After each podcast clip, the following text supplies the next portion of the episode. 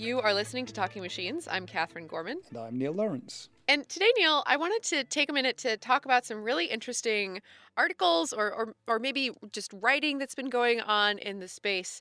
Professor Michael Jordan put out an interesting blog post or, or article on Medium, as did Professor Rodney Brooks, talking about not talking about the the hard science that's happening but talking about how we're talking about it if it if that sort of makes sense but i, I really loved this idea that jordan picked up on and was talking about uh, the difference between artificial intelligence and intelligence infrastructure and how we think about these ideas and, and really the, the importance of the words that we use to talk about them yeah, I think uh, actually, as I was looking for the links for this, I realized that, that this episode and, and maybe some other stuff we'll talk about next episode could be just seen as cyber stalking Tom Dietterich because he's been tweeting. he's been tweeting all these. I realized, um, but uh, yeah, and he's actually someone great to follow on Twitter in this space. He's a great guy for highlighting these things. But yeah, so first of all, this um, the Medium post by Mike Jordan, which is artificial intelligence: the revolution hasn't happened yet. And I think it reflects a lot of the things we've sort of been talking about on Talking Machines, but he uh, does a great job really of structuring it and pulling it together. And of course, he's uh, arguably one of the leading world experts in machine learning. And I guess that's part of the theme of it is he's pointing out that uh, AI isn't really uh, the same thing as machine learning and expectations are high for AI. And I think a separation we've talked about in the past is that between AI and data science. And I think that that comes strongly through in uh, Mike's post. And in particular, he, he mentioned an example of um, when his wife was pregnant uh, and they had an ultrasound. And during the scan, they suggested maybe there was a raised risk for Down syndrome. And so they were suggesting amniocentesis. And uh, amniocentesis does have I think actually you can detect Down syndrome from the blood now, but those days you couldn't. Amniocentesis involves, I think, uh, removing some amniotic fluid to look at the. Uh... Yeah, it can be dangerous for the fetus because of the sort of disruption. Yeah. Right? And so there's a 1 in 300 chance, according to Mike, of miscarrying due to the uh, uh, amniocentesis. So it's only recommended when people are at high risk.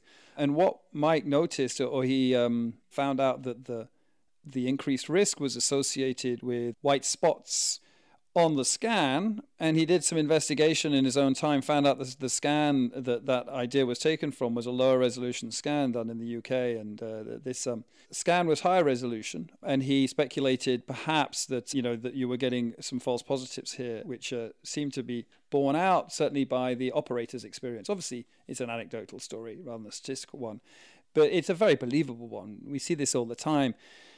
The change in a sensing a sensing measurement. We don't have we have statistics. I mean there's another example a good example uh, in the uk is there's a lot of question marks around cardiac disease risk because uh, i think it's called q risk in the uk the data for that is, is quite old now and the population has changed and you know people are unsure about how well calibrated that is uh, but it becomes a de facto score. So data sets change over time. Mike's really talking about all the things you need around these systems. So he talks about intelligence augmentation.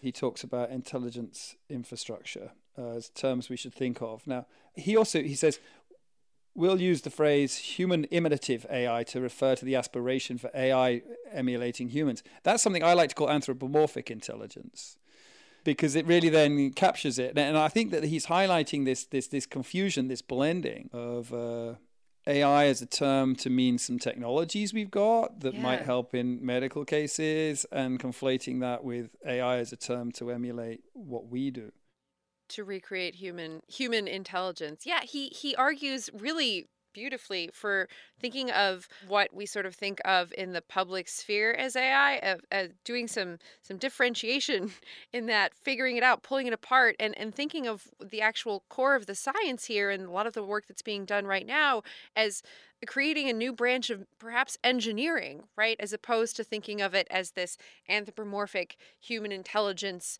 those sorts of questions. Um, I think it's a fascinating idea and something that would really help the public conversation.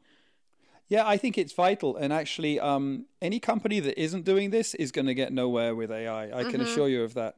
Because it's all the infrastructure you need, just like every other revolution, depended on the nuts and bolts. Sometimes we call this internally like the plumbing.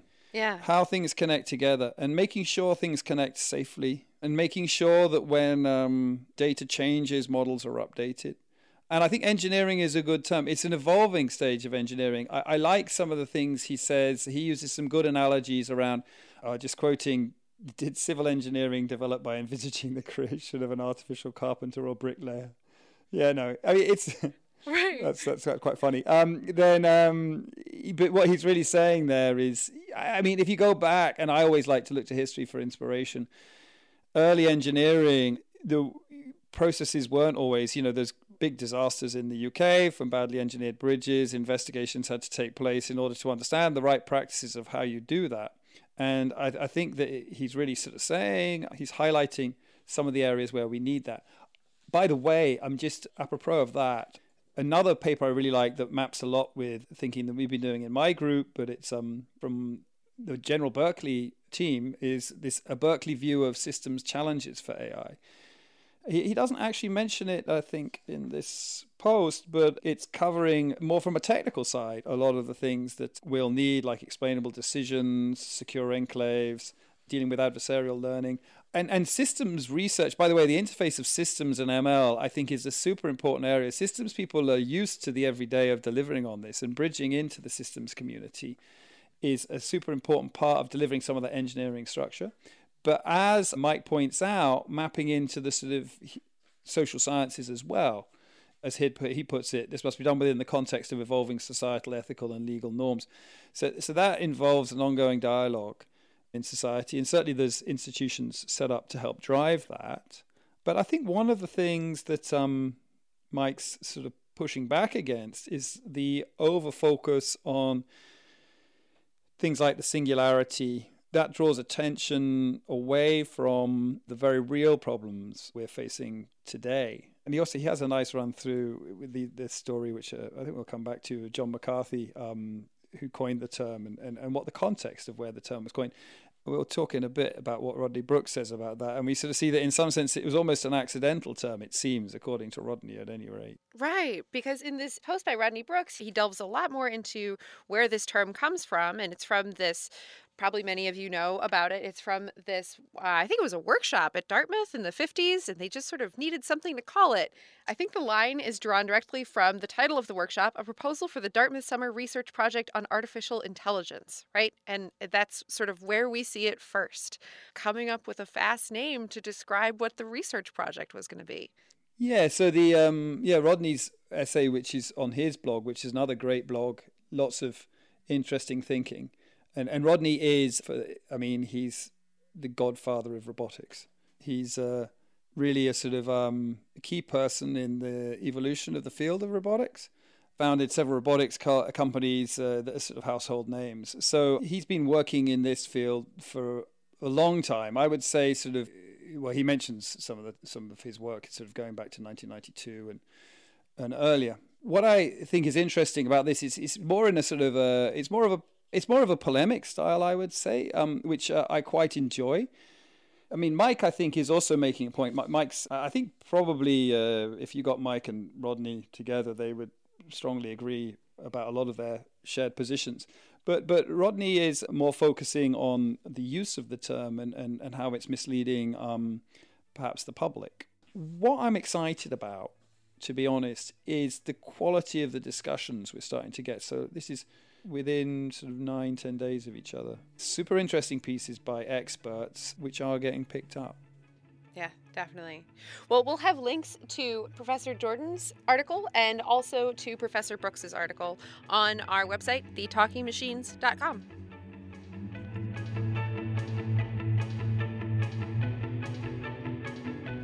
This week's question on Talking Machines is about books and other places to find ideas around the these topics that we talk about.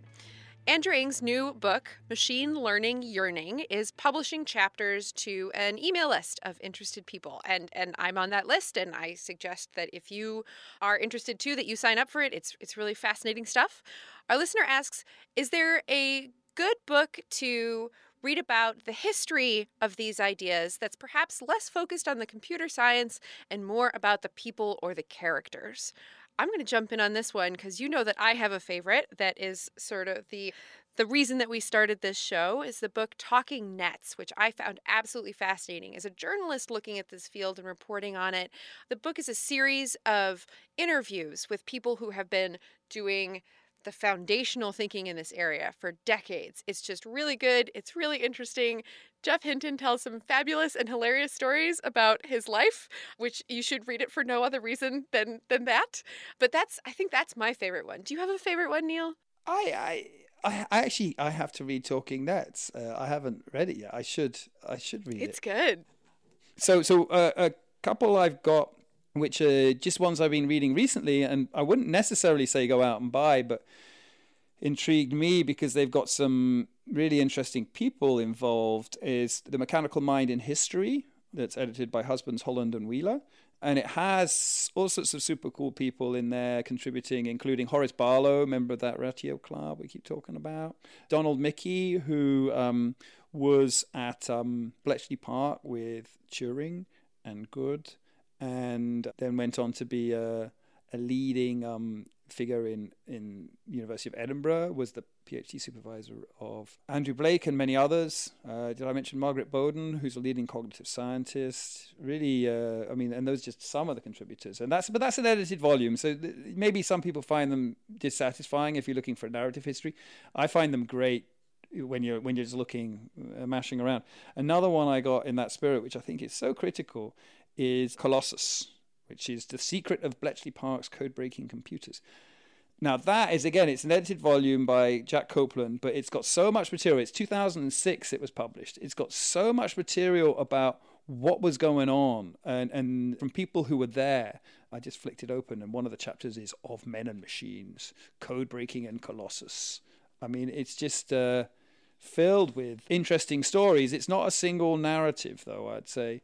It's, it's about breaking the. Um, German High Command's code, uh, the Lorenz cipher.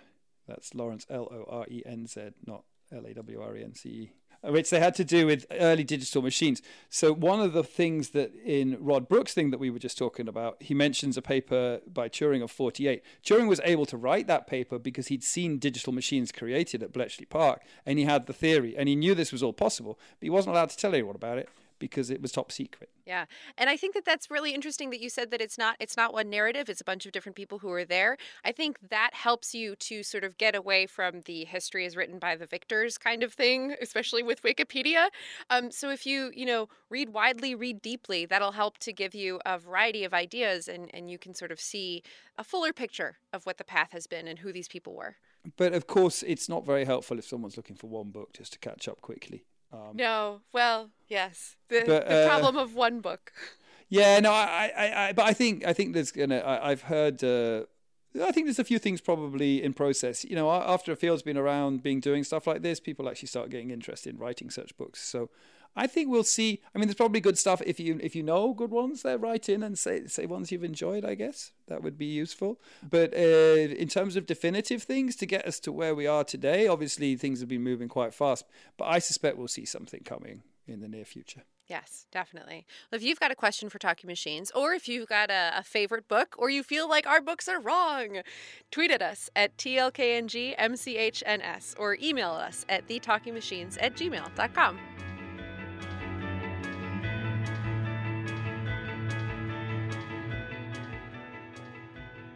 The guest this week on Talking Machines is Arthur Gretton, and he's a professor at the Gatsby Computational Neuroscience Unit, and he's part of the Center for Computational Statistics and Machine Learning at UCL. And when we got a chance to sit down with him, we asked the first question we ask all of our guests How did you get where you are? I'm actually, uh, my accent notwithstanding, Australian originally. so I did my undergrad uh, in physics and in engineering at the Australian National University uh, in Canberra. Uh, then I went on to do a PhD in Cambridge, uh, working with Rolf Herbrich, who's hmm. currently mm. at Microsoft. Uh, sorry, Microsoft at, at Amazon. So he, he, was at Microsoft at the time when we were working uh, on our PhD. Uh, yeah, so then after that, uh, because the work that I was doing was very much in, in, a good alignment with what Bernhard Schölkopf was setting up in Tübingen, I did a postdoc in Tübingen. Um, then I worked with Carlos Guestrin, uh, sort of combining that kernel toolkit with uh, his graphical model tools. Uh, and then I went to Gatsby, uh, where I uh, sort of undermined their Bayesian reputation by being a frequentist. And you you run a lab, yes? Uh, so at Gatsby or at You, have a group, I believe. yeah yes yes yeah Yeah, that's right yeah so no I, I have a group at Gatsby um, so yeah and and we're sort of working on yeah sort of ways of, of looking at uh, various algorithms so Bayesian inference uh, and testing in a very non-parametric way yeah Mm, Fantastic. And um, you you won uh, best paper award this year, or your your team did. Tell me tell me about your research that's uh, that won that award this year. Yeah, so uh, this was this was some really fun research, um, and it was a sort of uh, last in a long line of research. Uh, but but so the work is on finding how well a model fits data. So obviously, at the moment we have you know very complicated data and hence very complicated models. Uh, so it's quite important to know when and where your complicated model has failed.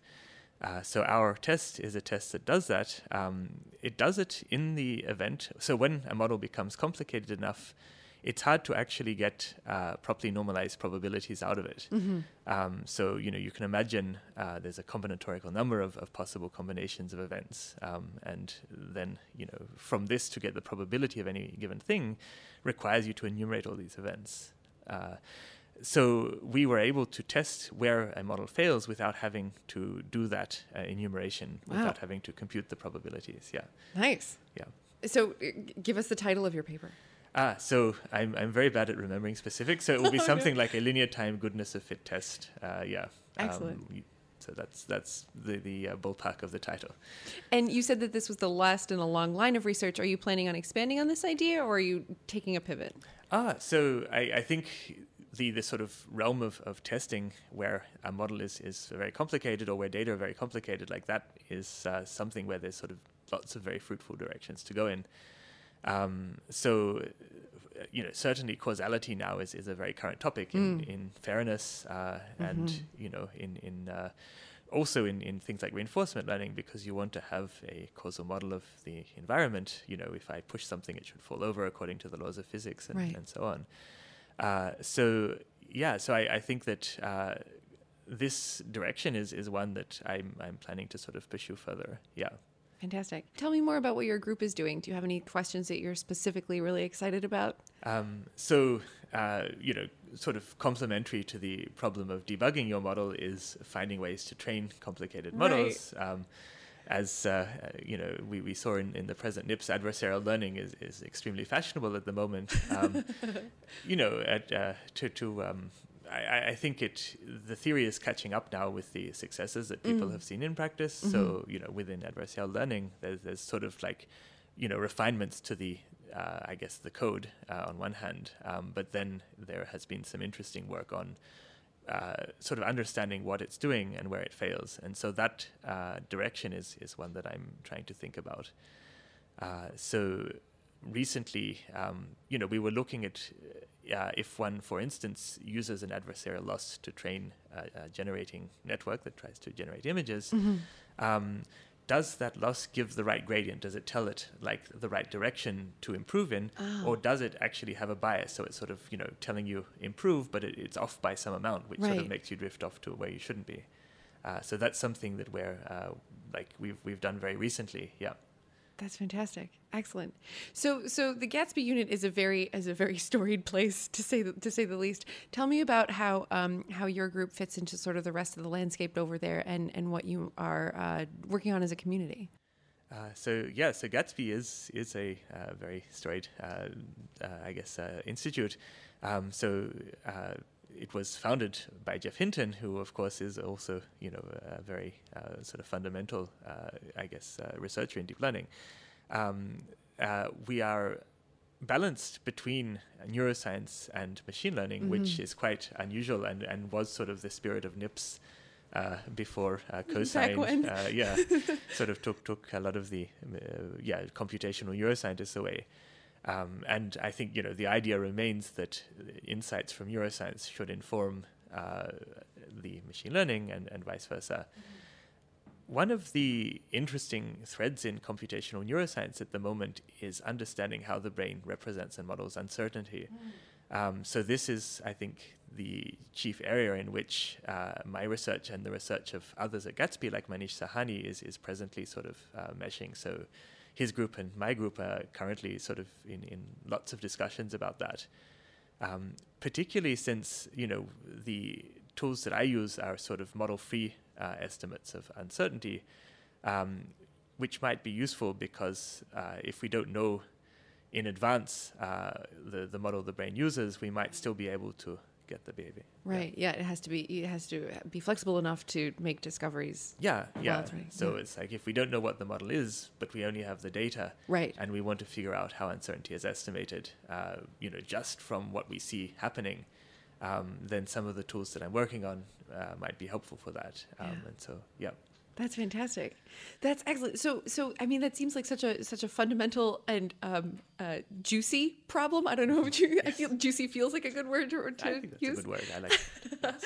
um, so, so in that in this line of thinking that that you and your colleague are pursuing, is there a question that that feels like if if you could solve that or find a way through this question, that it would open up so many other doors? One, I think, very challenging problem is testing for when things are conditionally dependent. So, so it might be, for instance, in the brain that the interaction uh, in processing between auditory and visual stimulus is uh, conditionally dependent on the circumstances that the organism finds itself in. Um, this problem is very hard because you know uh, the, if the coupling between something depends on its input, uh, you know, every input that you see is different to every other, and right. so you can't sort of talk about correlations because you know correlations change with input. you see, right. yeah, exactly. Yeah. Um, so I think this is a problem where there have been results, uh, but it seems still very open.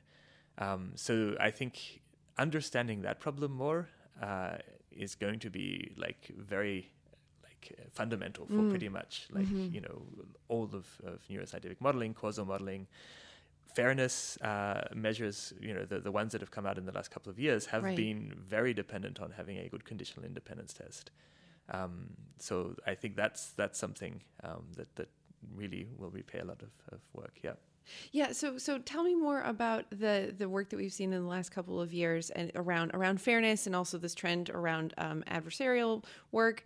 Do you find that these trends um, are are having an impact on the questions that you're asking, given the fact that they're sort of based around this intersection between um, machine learning and you know meat intelligence or, or how the brain works? Um, so I find that so I in in Tübingen I was uh, like working in a partly in a neuroscience lab, so mm. in, in Nikos Logothetis lab, um, and at the same time doing machine learning. Uh, so I think that uh, it is very difficult to um, uh, reconcile or, or, to to to uh, work jointly in both areas yeah. Uh, in a way that um, allows you to uh, s- sort of gain insights about machine learning from the brain. So a much more common mode of collaboration is that neuroscientists have data that they want to analyze right, the data. Yes. Um, and this, of course, is, is its own challenge, and this is a very uh, fruitful area in which to apply machine learning. Mm-hmm. Um, so I think to sort of think of deeper insights about how the brain processes information arising from machine learning, uh, or uh, to gain insights into machine learning by seeing how the brain processes things. Like right. that's a much tougher uh, challenge. I've found at least that you know for the adversarial learning work, I think that uh, is sort of its own thing, and and I can't really see uh, how neuroscience and, and that might work together. Yeah. Um, for causal modeling, I mean, this is perhaps where uh, the work that I'm uh, planning on with Maneesh might uh, then uh, be useful because yeah, there there you might really get insights uh, in how the brain, you know, the brain is it's constantly uh, faced with these conditional uh, modeling tasks. Right. So yeah, we we might be able to then like use that to get insights. Yeah, that's excellent. So um, I, I, have to admit I don't know much about Maneesh's lab. Is is he a is he a machine learner? Is he a neuroscientist? Is uh, so he is one of the rare people that really works in both areas. Oh so wow! He's, uh, yeah, so um, you know, and, and he's done like and and is doing amazing work. Uh, for instance, in modeling the dynamics of the auditory cortex in oh, response wow. to like you know uh, inputs, and and so yeah, so he's really using machine learning tools to get uh, valuable insights into how we process stimuli. Um, That's fantastic. Yeah. Excellent. And so, are you? Is he? Um, are you at the phase where you are gathering huge amounts of data and, and sifting through it together, or are you planning experiments for, for these for these contextual causality questions? Or um, so he has uh, a lot of links with neuroscience community, mm-hmm. both at UCL and at Stanford. Mm. Um, so I think we are not uh, short of data. Like we have a great uh, amount of data. Um, I think at the moment we're really developing mathematical tools uh, at this stage. Mm-hmm. Um, so yeah. Excellent, fantastic. So um, you are uh, you're on the board for ICML for 2018 coming up. Have you seen any trends this year around the work that you are interested in, the questions that you're asking that you're particularly excited about, or alternatively, things that make you say, "Oh my God, don't do that! Why are we even talking about that?" Um, so I well, one of the topics that was in the air, and I think uh, yeah, Ali Rahimi articulated mm. very uh, mm-hmm. memorably, was this idea that uh, we should understand. So Ali used, of course, you know, uh, uh, the the metaphor of um, uh, like I, I, always say Machine astrology, but it's alchemy? not uh, alchemy. Yes, thank you. Yes. So astrology, of course, is, is much more of a science. Uh, anyway, um, well, you know, astrology is, is also something that uh, gave rise to astronomy in the right. same way that alchemy gave rise to glass It blowing. could have been astrology. So it could have been right? astrology. Yeah, yep. Um, choose your choose your um, uh, proto science. uh, as a as an anecdote, I was uh, given an ad on my Facebook feed uh, for astrology training, so I think uh, somebody at Facebook is, is being a bit cheeky. There's one graduate student twiddling everybody's parameters this weekend. I believe so. Yes. Um, yeah. So, but I, I, think a point that he made, uh, you know, within this talk, which I, I found very valuable, is that one should understand one's learning algorithms mm. on a simple problem where you know what the answer is uh, right. uh, to give insight into more complex problems. Yeah. So I think uh, in adversarial networks, uh, the benchmark is you know people squinting at blurry pictures of bedrooms, um, and you know at the moment uh, I, I, think so. You know an evolution of, of this will be when we uh, develop a way of understanding you know models generative model performance in high dimensions yeah. uh, which is systematic and principled um, I, I, think a lot of people are working on that mm-hmm. um, so this is I, I think you know um, and so but I think what Ali was saying, and, and a reason he got this standing ovation, was already very much in the air at NIPS, and he sort of like, uh, I guess, uh, condensed that, and, and yeah, um, so I've noticed a lot of papers now which are sort of taking this principle in optimization, like really trying to understand where it works, where it fails. Right. Yeah. Um, a nice example of this was there's this algorithm Adam, which is used yes. by everyone everywhere and a terrific paper uh, where they said, okay, like here is an instance where it's going to mislead you. Right.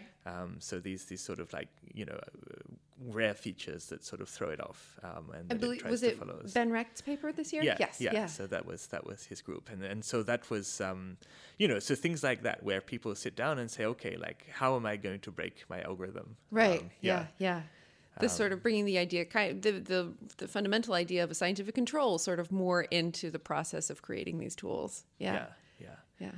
Um, so yeah so in, in fact like a couple of years back um, uh, so there was the AI Stats conference mm-hmm. in uh, yeah uh, which so uh, Christian Robert and I were uh, chairing that and we wrote in our reviewer instructions that uh, reviewers should reward authors who have a section in their paper where they describe where their method goes wrong. Oh, um, this is very so, good. Yeah, so like you know, tell me why your me- where your method doesn't work and why. Right, yeah. right. So I, if uh, you know, if I were the the uh, theory police, I would make that mandatory across all my papers. But uh, yeah. Did you find there was much uptake? Did you were there was there a higher percentage of authors who talked about how they broke things? Uh, so I, I didn't notice any statistically significant oh, mm-hmm. increase, unfortunately. Um, but perhaps you know this this might be. Uh, I, I hope it will be be more part of the conversation that people shouldn't feel afraid yeah. uh, of saying where their algorithm breaks. Yeah. yeah. Well, I mean, in, in a lot of of uh, academic fields that are. Um, uh, traditional, I guess. Um, the, the the conversation around failure is is one that's very fraught and like doesn't happen a lot because people are highly embarrassed and also there's grant money on the line and you you can't possibly sh- be shown to be w- wasting time. So so how do we um, how does the community help to uh, uh, facilitate that here? Mm-hmm. So perhaps you know the discussion around fairness is already sort of showing a path to that. It's like you know we have failed in such a, a, a you know a damaging way um, that uh, you know this this will like perhaps you know cause society not to trust us anymore. Right. And so uh, I I think that when the consequences of not understanding one's failure modes are sort of clear, So high. yeah, Yeah. Um, I think a nice uh, example, uh, which I think was in an Atlantic article uh, a little while ago, was in aerospace. So people have been designing planes for a very long time, well before they were able to do, you know, finite element analysis and the, the, the modeling that they can do Right. today. Right. Um, and so, you know, planes would fall out of the sky. Right. Uh, and people would then, there, there was a terrific mechanism put into place where, uh, you know, when a plane fell out of the sky, there was a procedure to be followed. Like Right. failure had a very uh, clear sort of path to diagnosis, Full to examination. fixing. Yeah. Um, this article was very notable because it showed how the NHS in Britain was adopting the procedures that aerospace had used so Hmm. that when an operation failed and a patient died, rather than the doctor defending their honor and saying, like, you know, it, it Right. was the nurse's fault. Right. yeah. Um, Right. Another, I, I think, nice thing that came up in that discussion was that the nurses were able to uh, challenge the doctors when they had forgotten a procedure. Hmm. Um, and this idea that a challenge would be listened to and accepted even by a more junior person was valuable. So hopefully in machine learning, the combination of the consequences and perhaps a system like they have adopted in medicine and in aviation might be a way forward. That's that's so fascinating because there's in those there's a there's an inbuilt uh, internal system for accountability. Do you think that? I mean, is the community going to have to build its own system for for internal accountability? Uh, so I, I hope that uh, it does. Um, I think you know the consequences of not doing so are, are more and more Yeah. severe. Yeah. Um, because we're not playing games anymore. We're creating systems that will drive our cars, diagnose our illnesses, and, and so on. Um, so I hope that as the stakes sort of rise, it will become standard. People will say like, you know, I, I need to know why and where my model fails, Right. um, because lives are on the line. Right. Yeah. Yeah. Um, And and so you know, perhaps there will require some scandals, as we've seen already, uh, to prompt people to Right. make those choices. But uh, yeah, I'm, Yeah. I'm hoping so. Uh, another, uh, I guess, prompt in that direction is the EU law for, you know, uh, interpretable uh, machine decisions, and so that might also help. You know, you, you need to know where it's going wrong. Yeah, yeah. the the internal community standards um, hopefully become uh, codified or externalized in some way. Yeah, yeah, yeah. Interesting. So, uh, do you see? Um, what do you think organizations like like NIPS and ICML can do to encourage that? Do we need to sort of have some sort of formalized discussion around it, or should we just sort of keep marching and having workshops on interpretability and hope that people suggest these topics to talk about? Um, so I, at least, uh, I think that if, if in the reviewer instructions there is more uh, sort of explicit reward for, uh, you know, revealing one's uh, algorithm's weaknesses, I, I think that will be, uh, you know, perhaps part of it. Uh, another thing which I think is is becoming the case is that code is being released. Like it, it becomes really embarrassing if you have a complicated algorithm with no code. Yeah.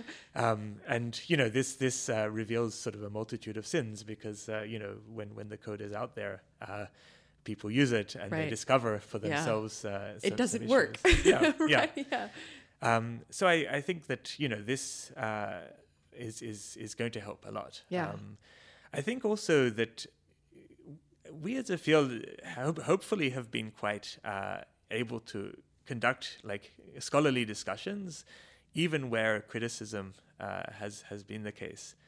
Um, so I, I think that uh, you know Ali Rahimi's the, the response to that was was not sort of you know personal abuse and and uh, yelling. Yeah. There was there was of course a big thread on Facebook. Right. Um, but I, I find I found that that thread was was a really productive one and a really constructive one. So you know I, I think that the discussion in the community has been good. Um, code release is going to help. Yes. Uh, so yeah, so I, I think we are, um, yeah. What I would like to see is that um, code uh, release uh, as part of the review process should become mandatory. Oh. So if a reviewer challenges uh, Right. the code, the code should have to be provided by the authors. Uh, we did that for AISTATS. It was done in, in the AISTATS in the following year. Yeah. Whether that can be done at the scale of NIPS, I don't know, um, but I really hope it is. Yeah, definitely. And I mean, these are these are uh, these are tractable solutions. These are immediate things that we can do to sort of codify these ideas. Yeah, That's really yeah. fantastic. Yeah. Arthur Gretton, really interesting to hear what he's working on, and also just like amazing to hear about the history of Gatsby and and all the stuff that's going on there. Arthur is like one of my favorite people. He has the best taste in food, and it, you just have to follow him to restaurants. But also, he is an outstanding researcher. So actually, I've known Arthur since he was a PhD student because when I was postdocing at MSR, he was working with Ralf Herbrich, who was postdocing at Microsoft. And I one of the things I love about Arthur is how little our view of the world overlaps because he just comes at problems in such a different way from me and he's absolutely stunningly brilliant. I think when I was a student I'm like, well who is this guy and why does he keep saying things I don't understand? and now I'm like, oh, Arthur said another thing I don't understand. Fantastic. Great pleasure to have him. And and another exam- example of someone who um you know, he did his PhD here. He's uh, in the UK. He's, he, he went to the Gatsby. He did go to. He was in Tübingen for a long period of time with uh, Bernhard Schölkopf, and you know, all those things come together to sort of. He, he's well, it, it's actually a really nice example of why you need things like ELLIS, because he's Australian originally, but he's here because of that ecosystem. That ecosystem that was, I would say, paramount in the world in those days. And the interesting thing about it now is we're writing letters saying we're not up there yet. You know, yeah, that's uh, it's an interesting checkpoint for me to sort of think about whether that's true and what it all means. Yeah, definitely. Well, that's it for us this episode. I'm Katherine Gorman. And I'm Neil Lawrence. Tune in next episode.